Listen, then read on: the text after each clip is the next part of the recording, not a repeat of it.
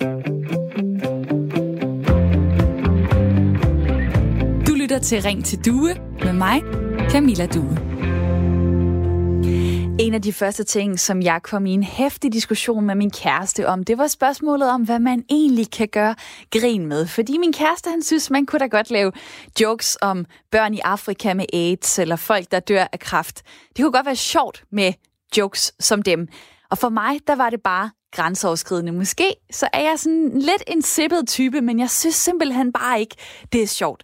Og generelt så ser jeg og læser og hører ikke særlig meget, som man måske kunne kalde for hård komik. Øh, satire, det er heller ikke et område, som jeg er så kendt indenfor. Jeg lægger ikke rigtig mærke til det i aviserne, og jeg var ikke en af de mange tusind mennesker, som lyttede til den korte radiovis på Radio 24 /7. Dog så synes jeg, at Kirsten Birgits nytårstaler på DR har været mega sjov. Men samlet set, så er jeg en nybegynder inden for satire.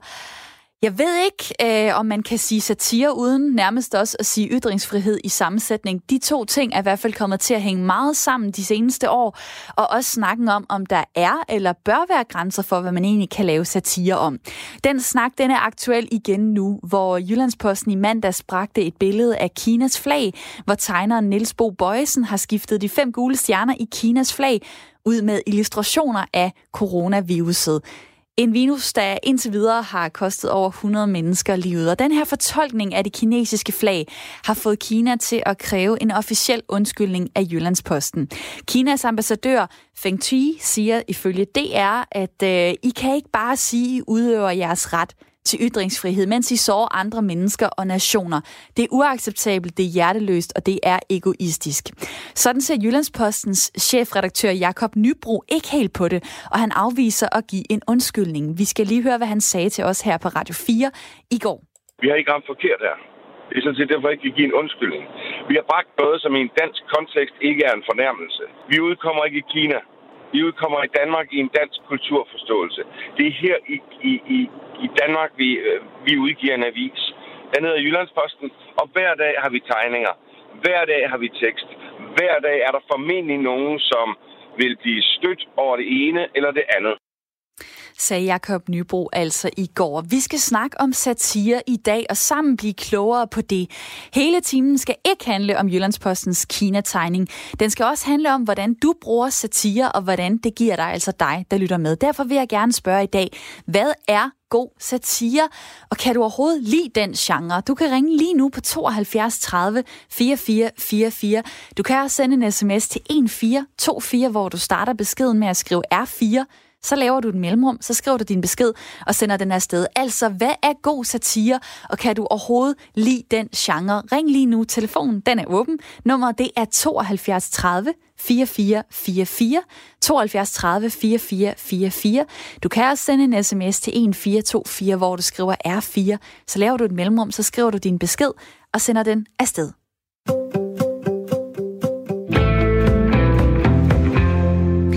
Skal sige hej til mit lytterpanel i dag. Bente og Alexander, velkommen til. Ja, tak. Bente Henriksen, du bor på Østerbro i København. Du er 66 år. Du er pensioneret pædagog, og så kan du godt lide at tage ud og gå på opdagelse. Du har været spejder i mange år, og du hader ordet tryghed. Velkommen til programmet. Ja, tak. Alexander Vi, du bor i Hellerup. Du er 29 år. Du er selvstændig entreprenør, så har du en kæreste. Du kan godt lide at køre på mountainbike tage på café med familie og vennerne. Også velkommen til programmet i dag. Mange tak. Bente, hvad siger du til det her emne? Er det øh, et af de farlige slagsen? Altså, jeg synes jo ikke, at satire er farlig.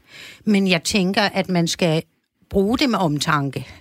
Altså, man kan ikke bare køre løs, og så øh, tro, at så går den bare rent ind hos folk. Det mener jeg ikke. Øh, men jeg synes ikke, det er farligt. Jeg synes, det er et must. Det er jo dejligt at høre, når vi så har valgt at tage det op. Alexander, øh, kan du genkende noget, et dilemma, et eller andet fra din hverdag i det her emne med satire? Ja, det kan jeg godt. Øhm, jeg har jo den her virksomhed, øh, hvor jeg møder mange forskellige mennesker, og der kan jeg godt mærke nogle gange, at det har indflydelse på mennesker omkring den her samtale.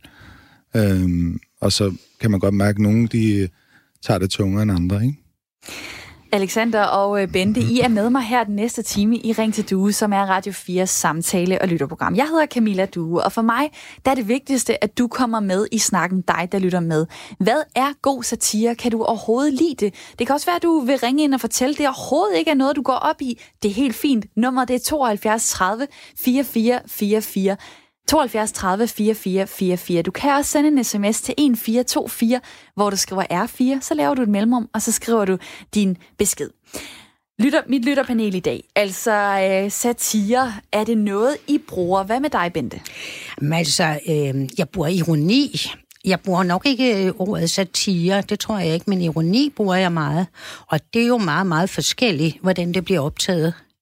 Altså, der er nogen, der kan blive frygtelig forarvet Øh, altså, jeg har sagt en gang til min mor, at hun øh, inde i Tivoli, om øh, hun ville prøve sådan en, en eller anden af de der helvedesmaskiner. Og fordi øh, hvis, man, hvis man skulle dø af det, så var det bedre, at det var hende. Og så sad der en dame på, ved siden af på bænken. Jeg fik en... Ja, jeg fik sådan en overhaling, som man skulle tro, det var løgn. Og min mor, hun sagde, altså, vi er vant til at tale sådan til hinanden. Hvorfor sagde du så noget? Er det sjovt? Ja, det synes jeg, det var. Fordi jeg vidste jo godt, hun ville aldrig op i den maskine der, og jeg ville heller ikke selv. Hvad tænker du, Alexander? Hvis du sad ved siden af på bænken, ville det så være lidt øh, grænseoverskridende, at der sidder en og peger på sin mor og siger, det er bedre, det er dig, der dør, end det er mig? Ja, det vil jeg sige. Det synes jeg er lidt grænseoverskridende. Hvad vil du så gøre? Det kommer an på, hvem der siger det jo. Hvis det var Bente, som står ved siden af dig. så vil jeg nok tage lidt tungere, fordi at jeg ikke egentlig har kendskab til Bente. Bruger du øh, satire, altså enten ved selv at, at bruge det i din hverdag, eller ved at bruge det gennem nogle, nogle medier? Jeg bruger det ikke gennem nogle medier. Jeg bruger det nogle gange ikke i forhold til nogle familiesamkomster og omkring venner og sådan noget. Men der bliver det også taget på en anden måde. Der kan man også måske øh, fremvise et smil på læben og så men at, at der ikke er nogen mening bag det, ikke? Hvad, hvad er god satire egentlig? Altså, Bente, hvad, hvad kan vi få ud af at have den her satire-genre? Altså, man kan jo... Øh, altså, jeg elsker jo de der sommerrevyer, hvor man ligesom får sat en helt anden vinkel på øh, politikere, for eksempel. Altså sådan noget som overenskomstforhandlingerne, de bliver jo behandlet fantastisk, når det er. Altså, det, man, man får en helt anden øh, vinkel på det, og man tager det ikke så tungt, man tager det med humor. Og det synes jeg er en rigtig god ting, fordi det trænger vi virkelig til, for alt er jo blevet så alvorligt, så det ikke er til at holde ud. Og så er det jo alligevel det der med, at øh, der er nogen, der gør grin med noget, øh, som de synes er sjovt. Og så står der nogen på sidelinjen, som måske er dem, der bliver gjort grin med, som ikke synes, det er sjovt. Og så har man nogen, der har lavet satire, og man har nogen, der er krænket over at der er blevet lavet satire øh, om dem, eller om nogle mennesker, øh, der, der minder om dem. Og hvordan kan man tage hensyn til begge to? Altså, jeg, jeg synes jo, at den her krænkelseskultur, den har jo taget helt fuldkommen overhånd. Øh, der vil der være nogle ting, man kan være krænket over, og så... Man dør jo ikke af det, vel? Forhåbentligvis ikke. Øh, nu vil jeg gerne sige hej til Paul Erik fra Humlebæk. Velkommen til programmet. Tak skal du have. Og jeg synes, at satire for det første er et våben imod, at mennesker generelt bærer sig latterligt af på mange punkter. Og hvis man skilter det, så folk kan grine af det og se, jamen det er jo rigtigt. Og så har man kun opnået det, man skulle. Hvis man vel mærke ikke også prøver at moralisere, de to ting går dårligt i spil sammen. Hvad for, noget, hvad for noget satire er god satire for dig? Kan du komme med nogle eksempler? Ja, der er en engelsk forfatter, som er en mand, sender, han hedder Evelyn. Han hedder Evelyn War. Det er ham, der har skrevet om stemningsfuld begravelse, om hvordan en ung øh, kultiveret englænder kommer til Hollywood og bliver ansat i et dyrebegravelsesfirma. Og, og, og han bliver varm på en dame, der er ansat hos overbalsamøerne i noget, der hedder Lyksalighedens Have, øh, som er et luksusbegravelsesfirma. Og det kommer der øh, meget ud af, som faktisk er uhyggeligt præcis skildret. Det kan og hvad, også hvad er det gode ved, ved den satire? er, at folk kan se, jamen det er jo sådan, vi gør. Vi bærer sig latterligt ad, og, og, og hvis vi kan se det, og vi kan grine af det, og, så er der en chance for, at vi kan rette os. Og, men og, og på den anden side, og så det der med at gøre det kritikløst, jeg synes, det skal være lidt under ansvar, fordi øh, hvis det er noget, der koster mange milliarder for Danmark, øh, hvis man mister en kunde, som, som Kina, man netop gerne vil stå så godt med at ovenikøbe låne selve den lille havfru ud til, øh, så synes jeg, at øh, så, så skal man tænke sig om en gang, fordi det der med at sætte milliarder over styr, det synes jeg, det kan de danske politikere og banker jo sammen selv finde ud af. Det der med, øh, med det øh, kinesiske flag, der er lavet om med coronavirus i stedet for øh, de fem stjerner, øh, ja. er, det, er det satire for dig, og er det god satire? Og jeg vil sagtens skulle sige, at det afhænger af, hvem der betragter det. Men og nu er det, jo dig, nu er det jo dig, der betragter det, så nu spørger jeg om din holdning. Ja, det er, at selvfølgelig kan man sagtens lave sådan et flag der, og, men hvis man så skal argumentere over for nogen, der har noget imod det, så må man sige, det er for at fremhæve, at de gør noget for, at det er det mindste kendskabet til, det bliver udbredt. Paul Erik, tak fordi du ringede ind til programmet. I lige måde, have det rigtig godt. Hej, hej. Måde, hej hej, og tak fordi du lytter med. Nummeret til det her program, det er 72 30 44 44. Vi taler altså om satire i dag, som du kan høre. Du kan ringe ind på 72 30 44 44 og dele din holdning. Hvad er god satire? Kan du lide den genre? Det er det første, jeg har spurgt om her. Selvfølgelig kommer vi også til at tale om det her med, om der er en grænse for, hvad man kan lave satire om. Først og fremmest vil jeg bare gerne høre, hvad er det gode ved satire? Der er en, der skriver her øh, på sms'en, Hej, god satire er retfærdig. Indeholdt i satire er jo netop at udstille uretfærdighed og dumhed. Og så bliver målgruppen jo ofte tøsefornærmet. Med hensyn til Kina praktiserer de jo rendyrket ondskab på deres kødmarkeder, så de har helt mistet retten til at tale om sårede følelser, skriver Tina på sms'en. Og der kunne jeg godt lige øh, tænke mig at, øh, at kigge på jer. Altså, øh, har I egentlig øh, tænkt over sådan, hvad er det, som satire kan, som man ikke kunne, øh, kunne øh, få ved andre øh, genrer, altså ved ironi, som måske er lidt mere, det ved jeg ikke, blid eller øh, sort humor eller sådan noget. Altså, hvorfor lige satire? Jamen altså, hvis man bruger satire til at, at få et budskab frem, så kommer det stærkere. Det er i hvert fald min opfattelse. Hvad kunne det være, for eksempel? Blandt andet den her virus i Kina, ikke? Den kommer lidt mere ud nu bredt. Jeg er godt klar over, at øh, størstedelen i Danmark er klar over det, men, men øh, man får lidt mere, hvad man kan sige, budskabet frem, hvis man krænker nogle gange nogle folk eller et eller andet, ikke?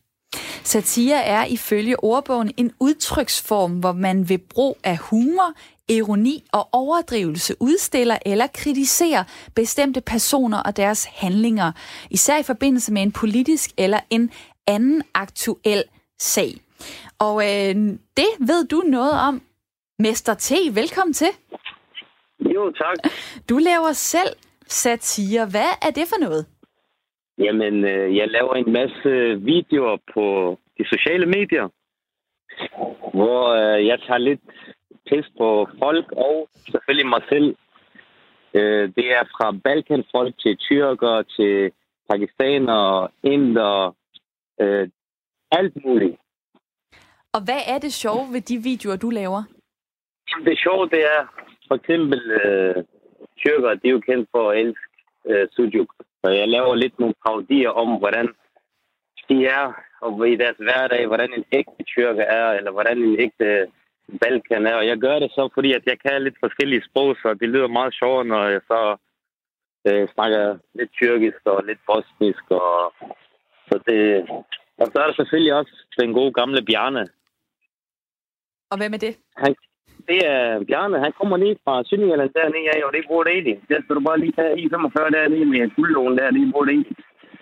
Så, så du, så du, øh, du laver nogle videoer, hvor du lader som om du er andre, og så øh, udstiller du dem. Og Alexander i mit lytterpanel har lige markeret. Har du set nogle af de her videoer, eller hvad? Ja, jeg kender godt uh, øh, Mr. T.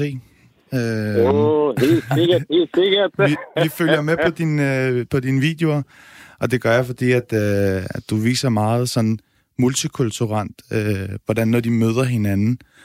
Og du laver lidt sjov på det på en måde, sådan, så man forstår det, i hvert fald i forhold til mig. Så du er ikke blevet stødt over nogle af de her videoer? Altså, nu ved jeg, at du er halv Ægypter. Hvis det nu var sådan, at der blev øh, lavet nogle videoer om enten Ægypter, eller om... Det ved jeg ikke. Altså, øh, kunne du, ville det ramme dig på en anden måde? Er det sjovere, når det er andre, når det er folk fra Balkan? Jamen, det er ikke... Ja, det, det vil det nok, men, men jeg vil sige, Mr. T, han, han, han går ikke ind og krænker. Han går ind og fortæller, hvordan er de forskellige kulturer, og, og hvordan, når de møder hinanden, ikke?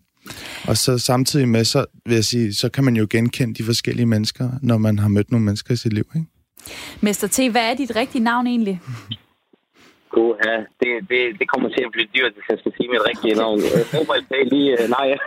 Så tager jeg lige uh, et billigere uh, trick her, uh, nemlig et spørgsmål. Oplever du problemer? Har du oplevet problemer med at lave uh, den form for satirevideoer? Overhovedet ikke. Altså, uh, jeg har mødt kun positive mennesker, Øh, når de stopper mig op ude på gaden, så får jeg fuld klap, eller de vil tage et billede. Øh, jeg lægger meget værd på ikke for eksempel, og der er forskel på at lave show, og så gøre nar af folk. Jeg lægger meget værd på, at øh, der skal, det er ikke nogen krænkelser som sådan. Det, jeg prøver at gøre i mine videoer og budskaber, det er at forene alle øh, kulturer, fordi at humor, det har ingen religion. Vi kan alle sammen øh, grine og, og lave show med hinanden på, på en god måde. Og det er lige meget, om du er muslim, buddhist, katolik eller kristen. Det er ligesom, det er faktisk det, vi har lidt, øh, altså lidt til fælles. Det er, det er simpelthen bare at få en god oplevelse og en god griner. Nu tør jeg jo ikke næsten nævne det her, men altså Mohammed-tegningerne, det er jo noget, øh, hvor man kan sige, øh, der fandt vi ud af, at øh, det er ikke, humor går ikke altid øh, på tværs af, af religion eller... Øh, etnicitet. Altså, jeg synes, det er lidt sjovt, du siger det, fordi jeg tænker netop, at religi- hvis man gør grin med religion eller øh, folk der, øh, fra andre lande, så kan man komme i problemer, fordi de har ikke den samme humor, som vi har i Danmark. Ja, det, det er rigtigt. Jeg synes også, det er også en form for respekt over for hinanden. For eksempel, øh, det er jo ikke sjovt, øh, vi er bare et eksempel. Altså, jeg vil også blive stødt af, hvis der var nogen, der synes, det var sjovt at, at brænde det marokkanske flag, eller sågar også det danske, for jeg er opvokset her i Danmark. Øh, det, er, det, det er forskellige former for humor. Det er da klart, at der er nogen, der bliver stødt af det, men øh, personligt så øh, respekterer jeg alle kulturer. Det vil også være åndssvagt at gå og så tegne på en eller anden øh, kirke og graffiti, og det er ligesom øh, at ikke respektere en andens religion. Der er plads til alle, og det skal der også være, men øh, man, der, der skal lige være sådan en, du ved, en, en slags menneskelig grænse, hvor man ikke lige overtræder den. Men det er selvfølgelig ikke alle mennesker er ens. Der er jo nogen, der har en anden form for humor, og det må man jo respektere. Det er også derfor, man kan diskutere og have en dialog, men man skal helst ikke gå over grænsen. Og det sagde øh, Mester T, som ringede ind på øh, telefonnummeret 72 30 4444. Der er en, der skriver her på sms'en, øh, Due, altså alle de der firetaller, kan du ikke sige 44 i stedet for? Øh, det er okay, hvis du er talblind, det kan jeg så fortælle dig, det er jeg ikke, men det er noget, vi har fået at vide, at vi skal sige på Radio 4. Jeg kan da godt sige... øh, 72 30 44 44, hvis du hellere vil have det en enkelt gang. Men desværre så må jeg øh, falde tilbage øh, på den anden øh, version. Øh, der er en, der skriver her øh, på øh, sms'en, jeg kan ikke se, hvorfor vi, parentes, aviser osv. skal respektere Kina i forhold til satiretegninger.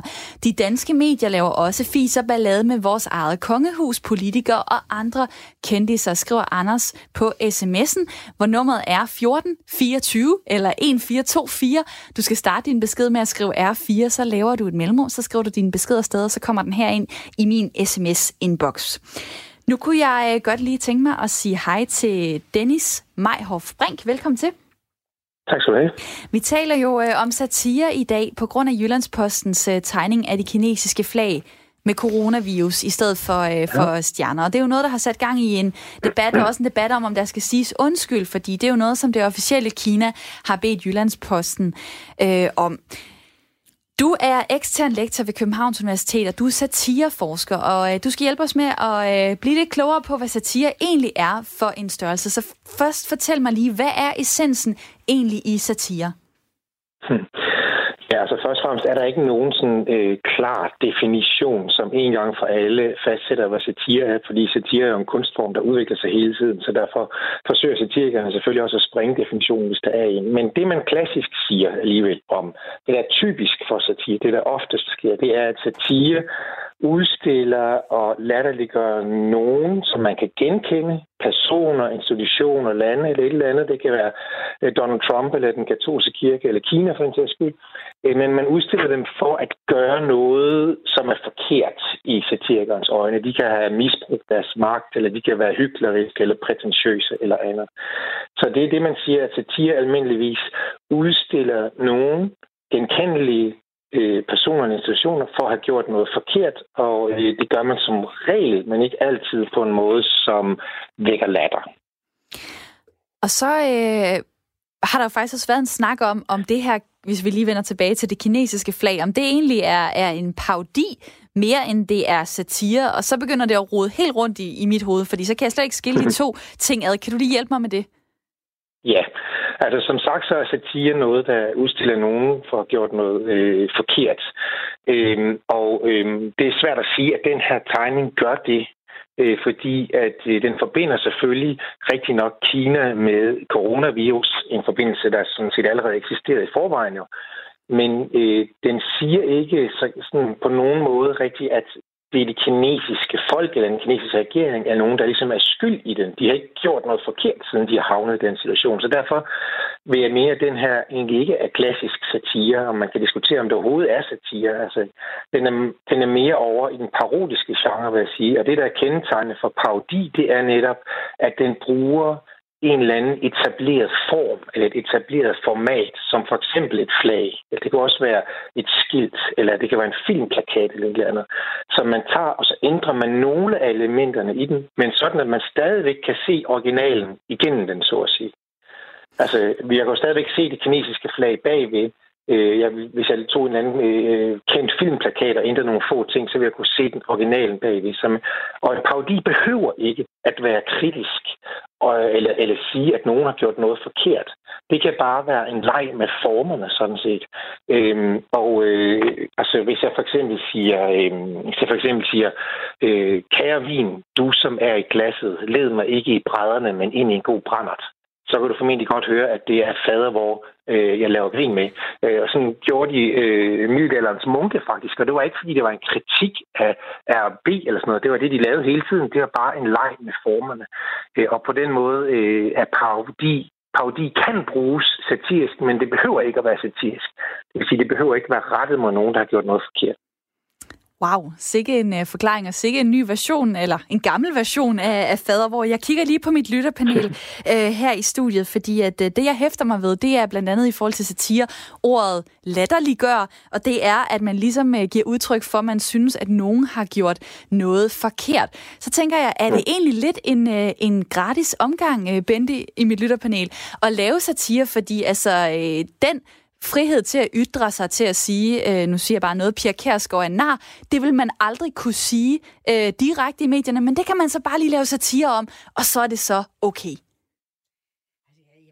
Jeg, jeg er sådan lidt lunken på det, ikke? Fordi, øh, altså, nogle gange, så synes jeg jo også, at det er nogen narhat, ikke? Og så, så synes jeg jo, det er fantastisk. Og andre gange, så synes jeg det jo ikke. Øh, men jeg lukker bare ned for det så. Fordi det kan jeg ikke, jeg kan ikke sidde og sortere på det, vel? Men, men øh, Nå, nu tabte jeg lige tråden. Så kan jeg da tage den øh, tilbage, fordi hvad, hvad tænker du egentlig om det? Altså, øh, øh, Dennis, det her med, at det, det, er jo, det er jo noget, vi har tradition for med satire. Det er jo noget, der går lang tid tilbage. Men det er ja. jo en lidt måske særlig genre at tillade i mediebilledet, hvor øh, man ellers forsøger at være sådan tilstræbt objektiv. Ja, det er en særlig genre, det er rigtigt nok, men den er jo faktisk øh, ældre end journalistikken, sådan set. Øh, så, så, øh, så journalistikken er sådan set kommet, eller mediebilledet er sådan set kommet, kommet bagefter. Men, øh, men altså, ja, altså, man kan jo sige det sådan, at øh, satiren bruger jo nogle midler. Altså det der med at sige, at Pia Kærsgaard er en nar eller en anden politiker, det vil man sådan set ikke kalde satire, fordi at det er ikke nok at sige, at nogen er en nar.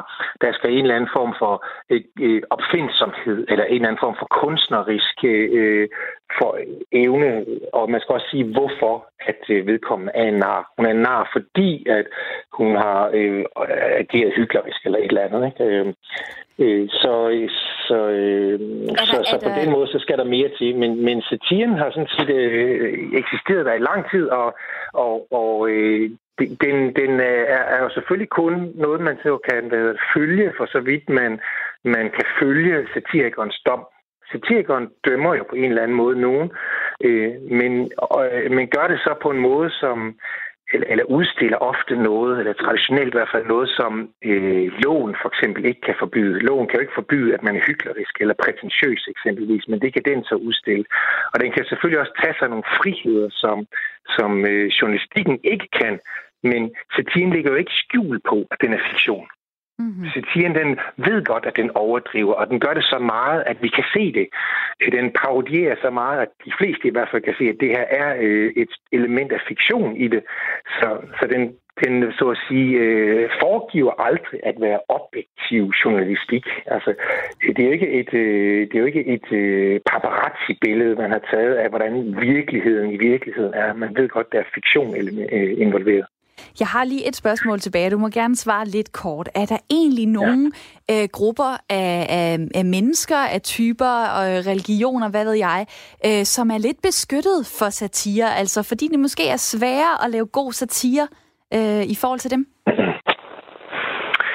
Øh, I princippet er der ikke, nej, men altså de facto er der jo, øh, jeg vil ikke sige grupper af folk, men der er jo i hvert fald øh, nogen, nogen, hvor, øh, altså hvis det handler om islam især, så er der jo mange, øh, der simpelthen afstår fra at lave det, fordi at ja, fordi vi har haft Mohammed Krise og Charlie Hebdo osv., så. De ved, at de, at de kunne risikere at skal leve deres liv under permanent politibeskyttelse. Men i det hele taget mange minoriteter, der går folk jo lidt på listesko, fordi de ved, at det kan udløse store øh, kontroverser, altså hvis det handler om sorte eller homoseksuelle eller jøder eller andre. Øhm, men altså, det afholder jo ikke sådan decideret folk fra at gøre det. Det sker jo stadigvæk, men måske lidt mindre grad, end det ellers ville gøre. Og det sagde Dennis Meyhoff Brink, der er ekstern lektor ved Københavns Universitet og satireforsker. Om lidt så taler vi videre om, om der er en grænse for, hvad der må laves satire om. Der kan du være med. Del din holdning. Ring på telefonnummer 72 30 4444. Du kan også sende en sms til 1424, hvor du starter din besked med at skrive R4, så laver du et mellemrum, så skriver du din besked afsted. Er der en grænse for, hvad der må laves satire om? Det kan være, du har nogle eksempler på noget, du synes er over grænsen, så ring lige nu på 72 30 44 44. Ja, så fik uh, den person, der har skrevet mig sms'en, også lige den med. Jeg kan godt sige 44. Nu skal vi have et nyhedsoverblik. Her er nyhederne på Radio 4. Juridisk er der ingen problemer for Lars Løkke Rasmussen med at være folketingsmedlem, sidde i Udenrigspolitisk Nævn og samtidig arbejde for et advokatfirma. Det siger professor i forvaltningsret Sten Bønsing fra Aalborg Universitet, efter det er kommet frem, at den tidligere statsminister skal være rådgiver hos advokatfirmaet Gorisen Federspil. Der er jo ikke nogen inhabilitetsregler for folketingsmedlemmer. Øh, så, så, øh, så sådan helt principielt kan man sige, så kan de aldrig øh, sådan set komme i, i hvert fald en juridisk interessekonflikt. Til gengæld vil det nok hos nogen vælgere give næring til mere politikerlede. Det vurderer politisk kommentator ved Ekstrabladet Henrik Kvartrup der, hvor jeg tror, at det vil få mange til sådan at, at, at, at lige øh, rynke øh, panden, det er ude blandt helt almindelige vælgere, der simpelthen ikke forstår det her med, at man øh, kan begge dele til synligheden. Man kan både sige, at man er medlem af Folketinget, men man kan åbenbart også varetage et, øh, et, et krævende job. Det bidrager lidt til indtrykket af, at øh, at politikerne se måske i det her tilfælde, især Lars Løkke Rasmussen, er meget optaget af, hvad der, hvad der tjener dem selv øh, bedst. De borgerlige partier og de radikale tror regeringen i sagen om den amerikanske kapitalfond Blackstone efter, at forhandlingerne i går gik i hårdknude. Boligminister Kåre Dybvad og regeringen led nederlag, da de måtte opgive en politisk aftale, der skal stoppe udenlandske kapitalfondes opkøb af billige lejeboliger. Nu har Blå Blok og Radikale udarbejdet en liste af krav, som regeringen skal sige ja til. Ellers tror de med at sende et forslag til afstemning og bringe regeringen i mindretal, det sagde Radikales boligordfører Jens Rode i aftes til TV2. Vi ønsker, at ministeren skal fortsætte forhandlingerne og fordi ministeren har smidt håndklædet i ringen, og der er jo lå masser af gode ting i den aftale, så har vi sat os ned og så gjort det arbejde færdigt, som ministeren ikke vil gøre færdigt. Tingene skal jo gennemføres, fordi der, der er et marked derude, og der er lejere, der har behov for bedre beskyttelse. Forhandlingernes store stridspunkt har handlet om, hvordan der kunne indføres et stop for spekulation i renovering med efterfølgende huslejestigninger. Her har regeringen foreslået at indføre en karensperiode på syv år, før en udlejer kan hæve huslejen efter reglerne i boligreguleringsloven. Men det afviser radikale. IKEA lukker alle sine varehuse i Kina midlertidigt for at mindske spredningen af coronavirus. Der er tale om i alt 30 varehuse med 14.000 medarbejdere. Vi holder nøje øje med situationen omkring denne epidemi, udtaler en talskvinde for IKEA i Kina. Også mange turistattraktioner er blevet lukket, og på alle Starbucks kaffebarer er det påkrævet af kunderne, at de bærer ansigtsmasker og får taget deres temperatur. I dag oplyser de kinesiske sundhedsmyndigheder, at virusudbruddet har kostet yderligere 38 mennesker livet. Dermed har i alt 170 mistet livet på grund af viruset i Kina. Den australske delstat New South Wales indleder en uafhængig undersøgelse af klimaforandringernes rolle i de voldsomme brænde, der de seneste måneder har havet store områder af delstaten, det skriver BBC. Undersøgelsen, der skal foretages over de næste seks måneder, skal, skal fokusere på, hvordan klimaforandringerne, menneskelige aktiviteter og andre faktorer har medvirket til brændene. I New South Wales har 25 mistet livet i forbindelse med brændene, mens tusindvis af hjem er blevet fortæret i flammerne. Og en kort vejrudsigt. Mest skyde og perioder med regn eller byer, 4-7 grader og lidt til frisk vind omkring vest.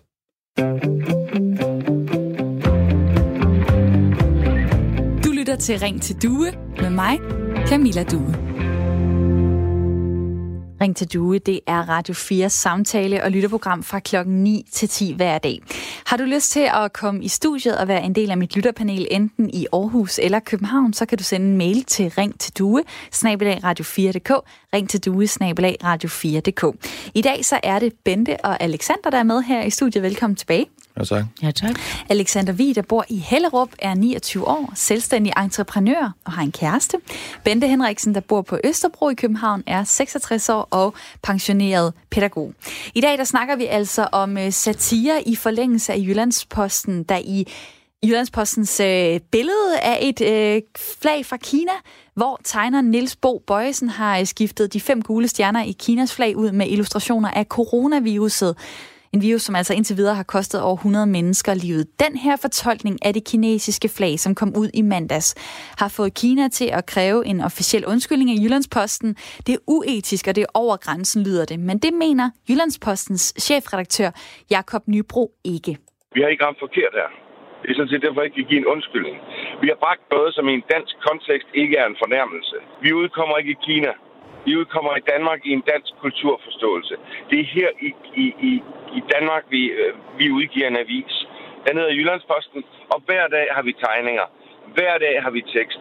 Hver dag er der formentlig nogen, som vil blive stødt over det ene eller det andet. Og ja, satire det er en genre, som øh, altid kan sætte gang i en god debat, også her i øh, programmet, hvor vi nu skal til at tale om, hvor grænsen går. Skal der overhovedet være en grænse for, hvad man kan lave satire om? Det kan du dele din holdning til ved at ringe på 72 30 44 44. Du kan også sende en sms til 1424, hvor du skriver R4. Så laver du et mellemrum, og så skriver du din besked og øh, sender den afsted. Der er en, der har skrevet her, satire har til formål at udtrykke grov sandhed. Det kan være stødende, og man burde passe på med at krænke. For eksempel er satire godt mod krænkelse og overtrædelse af menneskerettigheder, er der en, der skriver her på sms'en. Så er der en, der skriver, jeg synes Monty Python er genial, især Life of Brian er perfekt. Og så er der en, der giver mig en røffel, det er Ulrik. Han skriver, Radio 4 er også røde, ligesom det er, siden der lige skulle nævnes Pia Kærsgaard alle de røde eksempler, de nævnes ikke. Jamen, øh, det må jeg gøre næste gang, og det var bare lige top of mind. Det var ikke noget specielt had mod Pia Kærsgaard, jeg havde. Sorry, Ulrik. Øh, jeg vil lige prøve at øh, komme med et, øh, et eksempel fra den øh, røde fløj næste gang, jeg øh, hiver et eller andet øh, frem fra øh, gemmeposen. Øh, DR har lavet en afstemning om det her. De har spurgt deres brugere, bør Jyllandsposten øh, og, og tegneren undskyld til Kina for tegningen. Og den her afstemning, den har jeg fulgt med i sådan det sidste døgn. I går, der lød stemmeprocenten sådan her. 34 procent siger ja, sig undskyld. 58 procent siger nej, det skal vi ikke sige undskyld for. Og inden jeg fortæller, hvad resultatet så er nu, så vil jeg spørge jer. Øh, I kan sige ja eller nej til det her spørgsmål. Skal øh, Jyllandsposten og tegneren undskylde til Kina for den her tegning? Nej, det synes jeg ikke, de skal. Altså, øh, nu blev jeg jo lige belært om, at jeg, jeg faktisk ikke mere mener, at det er satire, det er flag, men, øh, men det mener jeg ikke. Øh, hvad siger du, Alexander? Jeg mener heller ikke, man skal sige undskyld, især fordi det er en øh, dansk avis, ikke? Det er ikke en international avis. Så skal I to ind og øh, stemme ind på øh, DR's hjemmeside, fordi nu hvor der er 25.000, der har givet deres holdning til kende, så har øh, stemmeprocenten ændret sig. Der er 80 procent, der er 8 ud af 10, der siger, at ja, Jyllandsposten og tegneren bør undskylde til Kina. Og så er der cirka 2 ud af 10, der siger, øh, nej, det skal vi altså ikke. Er I overrasket over det? Nej, jeg kan ikke være overrasket, fordi det er jo igen den der krænkelseskultur, som jeg næsten ikke kan holde ud. Altså, man kan jo blive krænket over den mindste smule. Og du kan ikke sætte dig ind i, at øh, det her det er en sindssyg situation, som kineserne står i. Der er folk, der ikke kan gå på gaden. Måske kan de, jeg har læst en artikel om en, der kun kunne være ude en time om dagen, og de købte mad ind, nogle danskere, der bor i Kina, til en hel måned ad gangen, fordi de er så bange kan du ikke se, at det, det skulle da ikke smart at lave det flag der? Jo, men så, så tænker jeg jo, at når, hvis jeg nu har ændret standpunkt, og det ikke er en satire, så er det jo faktisk en oplysning. Det er en oplysning om, at i Kina, der er der den her virus. Og det kan da ikke krænke nogen, tænker jeg. Men man skal altid være varsom, når det, er, man går, når, når det kan gå ud over andre kulturer. Og man må jo sige, at Kina er måske ikke det land, som er mest åben. Så man kunne have forudset, hvad der ville ske. Nu kan jeg godt tænke mig at tage Jonas med ind i den her snak. Velkommen til programmet. Tak skal du have. Hvad er din holdning? Skal der være en grænse for satire? Altså, nu laver jeg selv øh, satire. Jeg er medlem af en satiregruppe, der hedder Magt. Og altså, når man selv står og laver det og sidder og skriver det, så synes vi i smudspunkt ikke, der skal være en grænseleg. Hvad laver du satire om? Jamen, vi laver alle slags satire. Vi laver, altså, vi er sådan en musikalsk satiregruppe, så vi kan rigtig godt lide at sætte ting på vers og sætte ting på spidsen på den måde. Vi havde for eksempel en sang om, øh, om Danske Bankskandalen her for et lille år tid siden, øh, som er skrevet som en meget ironisk hyldest til Danske Bank. Øh, og den gik simpelthen viralt, fordi at, hvad skal man sige, den satte netop ting på spidsen, og var måske med til at engagere nogle folk, som øh, altså adresserer en sag, som var relativt kompleks. Men fordi vi satte den ligesom på spidsen og, og satte ind i det her skønsangs-univers, så, så fik vi altså engageret nogle folk, og øh, fik folk op af stolene selvfølgelig. Øh, og det er jo det, satire også kan, det er at få folk til at deltage i en debat, eller til at reflektere over noget, de, de ellers ikke ville have gjort. Der er en, der skriver her på, øh, på sms'en lige i forhold til Kinas flag. Øh, det er en misforståelse, at Kinas flag med virus på skulle være satire. Det er nærmere ikonografi. Tegneren har ramt situationen perfekt, men der går ikke noget af hverken avisen eller tegneren, hvis de undskylder, skriver Svante her på uh, sms'en. Har du nogensinde været tæt på at skulle undskylde for noget, du har lavet? Øh, det, det skal du nok spørge publikum om, og det kan være, at de vil have, at vi skulle sige undskyld. Øh, vi har ikke selv været tæt på en situation, hvor vi synes, vi skulle sige undskyld. Men det er klart, man kan jo ikke undgå at træde nogen over tæerne. Øhm, men vi har ikke været ude i en situation, hvor vi decideret, nej, det er faktisk ikke det. Så det, jeg tænker, hvor vi havde faktisk et sang på et tidspunkt, som var skrevet på I Danmark er jeg født, øh, hvor vi havde taget nogle, øh, nogle citater fra danskhedsdebatten, der var rigtig, rigtig om at køre dengang, og sat ind på den her sang, øh, hvilket faktisk betød, at vi blev censureret fra, fra Facebook, fordi folk havde anmeldt sangen, fordi de syntes, det var vores streg. Øh, men i virkeligheden, så det vi havde gjort, det var, at vi havde taget nogle politikers ytringer, og så havde vi sat det på vers. Og det synes vi jo var, var vældig morsomt, at man som politiker går ud og sige nogle ting om en, øh, en befolkningsgruppe. Men når man satiriker øh, så satte det på vers og sagde det, så var det pludselig krænkende, og så var det forbudt, og folk følte, altså, blev faktisk rigtig stødt over det. Og så kunne vi virkelig være med til at tænke, hvis, hvis folk bliver stødt over det, vi kan synge, hvordan fanden må det så ikke føles, når, øh, når der er folk, der siger, at ord rent faktisk mener det?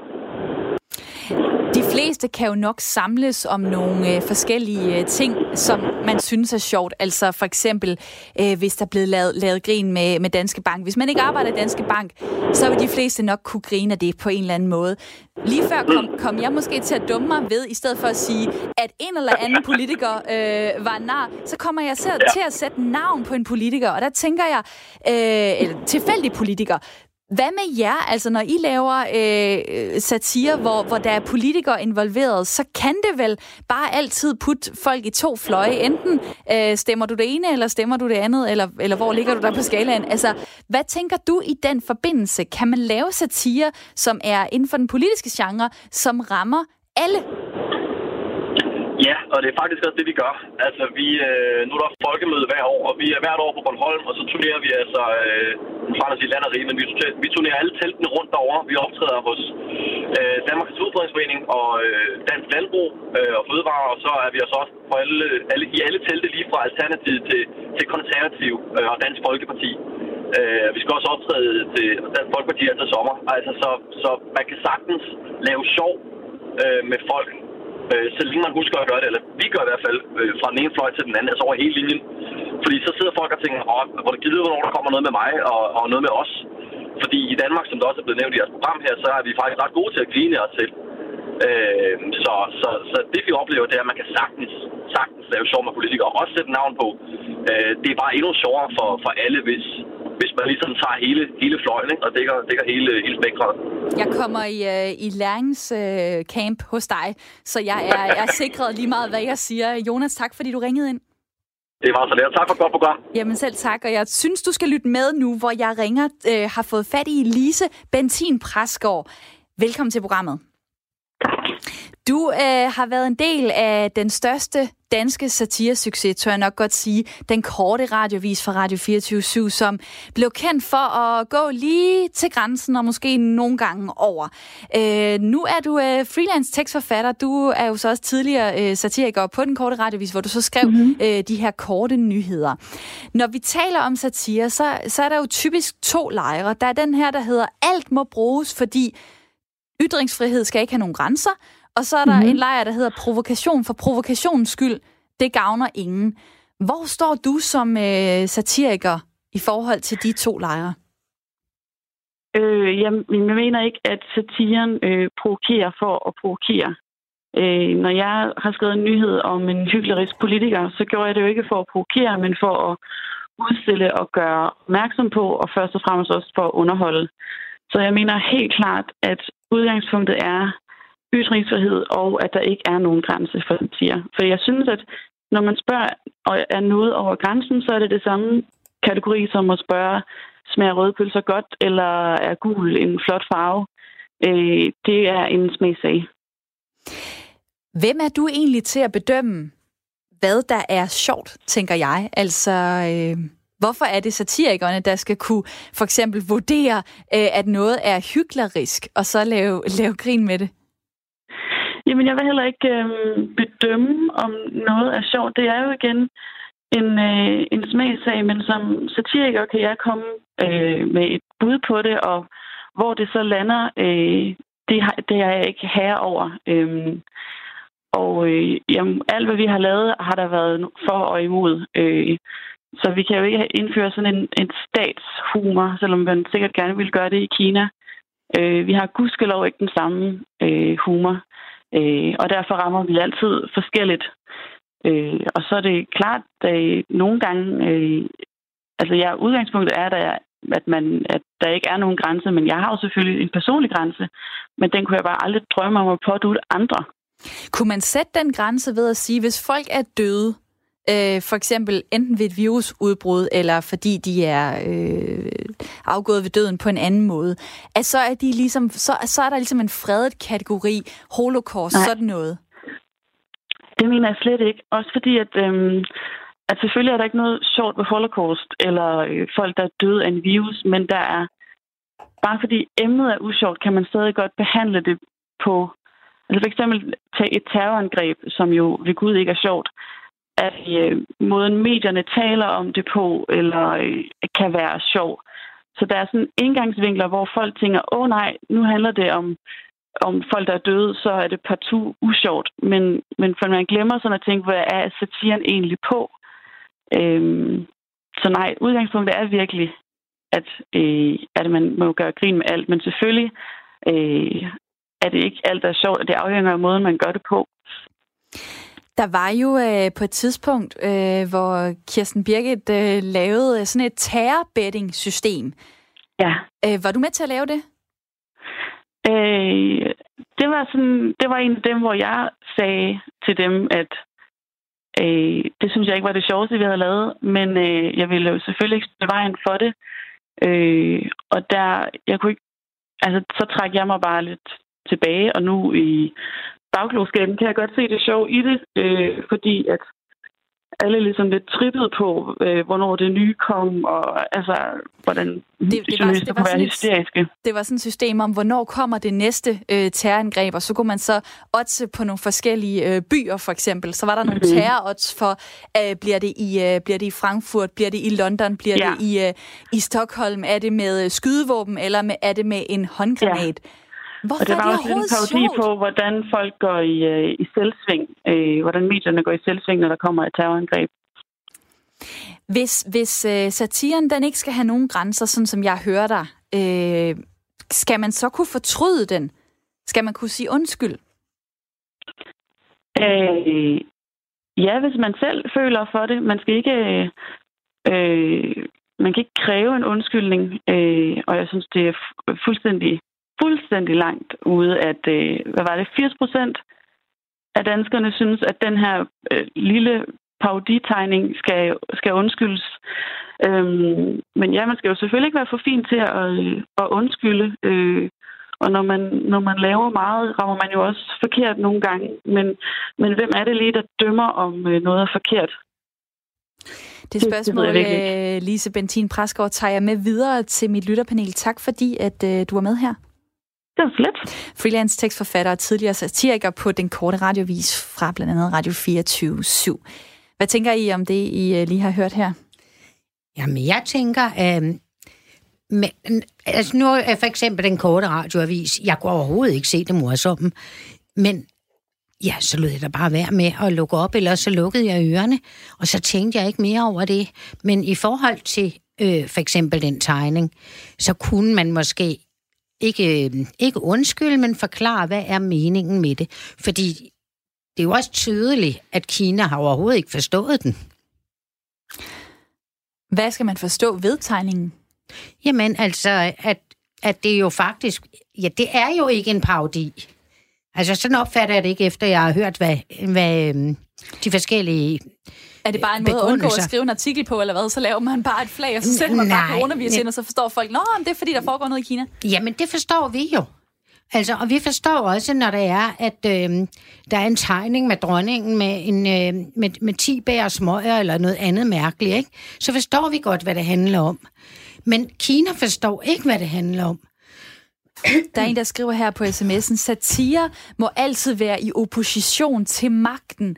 Er det ikke det, så bliver det til propaganda. Så der er en, der skriver, satire er vel også en overlevelsesstrategi, som vi bruger, når vi i virkeligheden bliver for grumme. I 60'erne, hvor jeg havde fornøjelsen af at have Niels Bo Bøjsen som sidekammerat, morede vi os med at udveksle jokes på formen. Ved du hvorfor? Det gik blandt andet hårdt ud over Aarhusianerne. En af de værste var, ved du hvorfor børnene i Biafra har så store maver og så tynde arme? Svar. De spiser for meget og arbejder for lidt. Ja, det var en måde at overleve de uhyggelige billeder på, skriver øh, Bjarne fra Hillerød på sms'en. Og øh, mange tak for dem. Øh, Alexander her i mit lytterpanel. Øh, hvad tænker du egentlig om, om det er jo også en snak om at blive krænket, eller at kunne, øh, måske at kunne sige, jamen, det er en tegning, eller det er et radioprogram, eller hvad det nu er. Whatever, kom videre. Det er ikke noget, der skal påvirke mit liv. Og samtidig, så kan det også være svært at lukke øjnene for noget, hvis man er blevet påvirket af det. Hvordan ser du den her øh, krænkelses øh, snak? Altså, man siger jo, et, et billede øh, siger tusind ord, ikke? Øh, men problemet er, når man bruger en, øh, et flag, så refererer du til rigtig mange mennesker, ikke? Øh, nu ved jeg ikke, hvor mange indbyggere der er i Kina, men der er rigtig mange mennesker, og de har et anderledes syn på tingene. øh, og de har en anden kultur. Øh, og så tror jeg, det, det er derfor, det bliver taget så hårdt derovre. Nu er du halv Ægypter, halv dansker. Det er din far, der er øh, fra Ægypten, din mor mm. er fra Danmark. Hvordan kan du egentlig mærke sådan, at... Øh, eller kan du det, at satire, det er, det er noget, som måske er særligt dansk, den måde, vi, vi gør det på? Kan du mærke det? Det kan jeg godt. Det er en, det er en dansk ting. Altså selvfølgelig har man også humor i de andre lande, men det bruger man på en anden måde. Øhm, jeg synes i hvert fald, at man skal være med omtanke, hvad man siger. Jeg siger ikke, at man ikke øh, kan sige, hvad man vil, især når det er en avis, som er i Danmark. Øh, men altså, man, selvfølgelig tager man det tungt, når det er ens eget flag. Det er ligesom vel, hvis der er nogen, der poster noget på et dansk flag, så vil jeg jo også øh, tage det tungt og tage det til mig, fordi at, at jeg er en del af Danmark, ikke? Vi har lige den her til jer. Det er en, øh, en, en modtegning, som nogle kinesere har forsøgt at lave. Der, der er nogle øh, sådan noget lorte-emojis øh, hen over øh, Dannebro. Øh, og der kan være, altså de har, de har lavet nogle modtegninger, øh, nogle kinesere. Jeg har også en her. Man kan øh, godt der, se, at de ikke er erfaren med det. Det, det, det streg hen over den lille havfru, og hvad ved jeg. Altså, vil, kan det på nogen måde øh, ramme jer, hvis øh, man laver noget med Dannebro? Jeg vil sige, der er ikke nogen af de ting, som jeg ser her, som er ømme omkring. Det vil jeg sige. Øh, og jeg kan godt forstå, at for dem tager de tunger. Det er jo folk, der dør derovre. Der er folk, der, der ligesom... Altså deres liv slutter her på grund af den her sygdom. Og så går der ikke øh, kort tid efter, så kommer der sådan et billede ud, øh, som refererer til dem. Så tager de det tungt, selvfølgelig. Michael, velkommen til programmet. Du er med på telefonen her. Øh, mm-hmm. Satire, som ikke støder nogen, det er ikke satire, siger du? Nej, det er det jo ikke. Det er jo satirens natur, er, at altså, hvorfor skulle man lave satire om noget, hvis, hvis der ikke var forskellige meninger om det? Altså, prøv at høre, det er jo en crowd pleaser at lave et eller andet og sige, jamen, det er uden tænder. Altså, satire har tænder. Det bider. Og, og, og, og så er det det, det er. Men altså, lad os lige spole tilbage til den tegning. Alligevel er jo mere, i mine øjne, mere en konklusion af, at sådan er det bare øh, hvad hedder det, at, at den virus, man nu har øh, kigget på i mikroskopet, den hedder coronavirus. Men øh, nu skal vi jo lige faktisk, eller nu skal vi lige øh, sådan reality-check på tingene. Der dør i forvejen en halv million mennesker om året af almindelige virer. Øh, den er sådan set ikke, altså, den, den, dens natur er ligesom alle andre virer. Øh, og, og 100.000 mennesker dør alene i Kina af influenza i forvejen. Altså, det er jo ude af proportioner, øh, hele, hele ideen om det her med, at, at, at nu øh, er der en pandemi for døren. Det er der slet ikke. Yes. Øh, jeg havde selv en ekspert igennem for nogle øh, dage siden øh, i jeres, øh, jeg kan ikke huske, hvilket program det var, en biolog, eller vi har, øh, jeg ved ikke, hvad sådan noget hedder, en eller anden professor, øh, og forklare netop, at, at, at, at de her tal, folk bliver hysterisk bange, angst for sådan nogle ting. Og det kan man så sige, at pressen er også med til ligesom at hælde benzin på det bål det er en lang historie. Men satire, der ikke får nogen op af sæderne, er jo ikke satire. Altså, det, det, det, det giver ikke sig selv. Altså, det... Ved du hvad, Michael, jeg, jeg giver lige den uh, videre til uh, Marianne, som ikke er helt enig. Du synes, det var ubegavet og ondt at, at lave uh, den version af det kinesiske flag. Hvorfor det? Det synes jeg, fordi at Kina jo har stået på hovedet for at begrænse den skulle udbrede sig. De har lukket en provins ned med så mange millioner mennesker, og de har taget det så alvorligt. Jeg synes, at tegningen ville have været præcis, hvis Kina havde været fuldstændig ligeglad og ingenting gjort. Fordi så havde det været, som tegningen viser, at det spreder sig ud over alt. Men de kæmper mod en dødelig virus, og de gør simpelthen, hvad de kan. Så jeg synes, den er, jeg synes, den er forfejlet. Og jeg synes, at når man på Jyllandspostens side tegner den på et flæ, så det er både øh, hele den kinesiske nation, men det er der så sandelig også hele den danske nation, der står som afsander. Jeg synes simpelthen, at det, jeg synes, det var ubegavet. Jeg synes, det var ufølsomt. Og Marianne, tak fordi du øh, ringede ind. Jeg tager lige den tilbage med, med til, til Michael, som også stadig ja. er, er med på mm, telefonen. Mm, mm. Jeg kunne godt lige tænke mig at spørge dig, hvis det nu var for eksempel uh, Ebola, ja. vil det forandre noget? Altså, øh, er det, fordi, du altså... synes, er det fordi, du synes, coronavirus det er simpelthen latterligt, og det øh, rammer alligevel ikke særlig mange mennesker? Altså, kunne man, kunne man pege Jamen... på nogle sygdomme, hvor det vil være over grænsen? Kraft? Ebola? Ja, ja, ja, men nu skal du høre, hvad hedder det, det er jo, det er jo lige på, altså, og Marianne, som vil, altså nu vil jeg gerne lige respondere på den her kommentar, fordi nu skal vi jo blive ved fakta. minut til. Det har du et halvt ja, okay. minut til. Vi har, vi har hvad hedder det, med at gøre, at det jo netop ikke er enormt alvorligt. Altså nu skal vi jo lige blive ved, ved fakta. Problemet er, at det er jo ikke, vi har bildet os selv ind, at verden er ved at dø af det her coronavirus. Nu skal vi lige have tingene øh, ned igen, og det vil sige, at kineserne de mærker jo måske også, at folk egentlig ikke tager det så alvorligt. Jeg har det selv, hvis jeg har det dårligt, og nogen øh, bare siger, ej, ved du hvad, viser mig, det er ikke så voldsomt farligt. Det er faktisk dejligt, at, at i stedet for, at vi bare var stille alle sammen, og sådan helt, helt berøringsangste, så vil vi bare putte mere bål på det her, eller mere benzin på det her frygtbål. Det og her, Michael, det blev ja. de sidste ord for dig. Tak fordi du ringede ind på 72 30 4444. Der er en, der skriver her på sms'en, kineserne holder sig der ikke tilbage selv. Jeg synes, det er meget hyggeligt og dobbeltmoralsk, at kineserne nu er gået i selvsving med satiretegninger over det danske flag. Mit lytterpanel her i studiet, hold da op en øh, omgang. En øh, dejlig debat, synes jeg. Hvad tager I med hjem for dagens program? Jamen, jeg bliver jo bekræftet i, at øh, folk de, øh, de øh, meget tit bliver øh, forarvet over nogle ting, som jeg bare lader passere. Jeg, jeg, jeg kan ikke tage det alvorligt. Jeg synes, det er sjovt, og jeg synes, det, det giver mig noget at få det serveret på en anden måde. Og hvad med dig, Alexander? Jamen, jeg tager selvfølgelig, øh, at man skal tænke over, hvad det er, man siger til andre. Også på en måde, sådan, så at man stadig får sit budskab frem. Der skal stadig være ytringsfrihed, men man skal også være med omtanke, når der er nogle mennesker, der nærmest dør af det her, ikke? Tak til mit lytterpanel, og tak for alle de sms'er, der kom ind i dag, også selvom jeg ikke nåede dem alle sammen. Jeg er tilbage i morgen med Ring til Due kl. 9.05.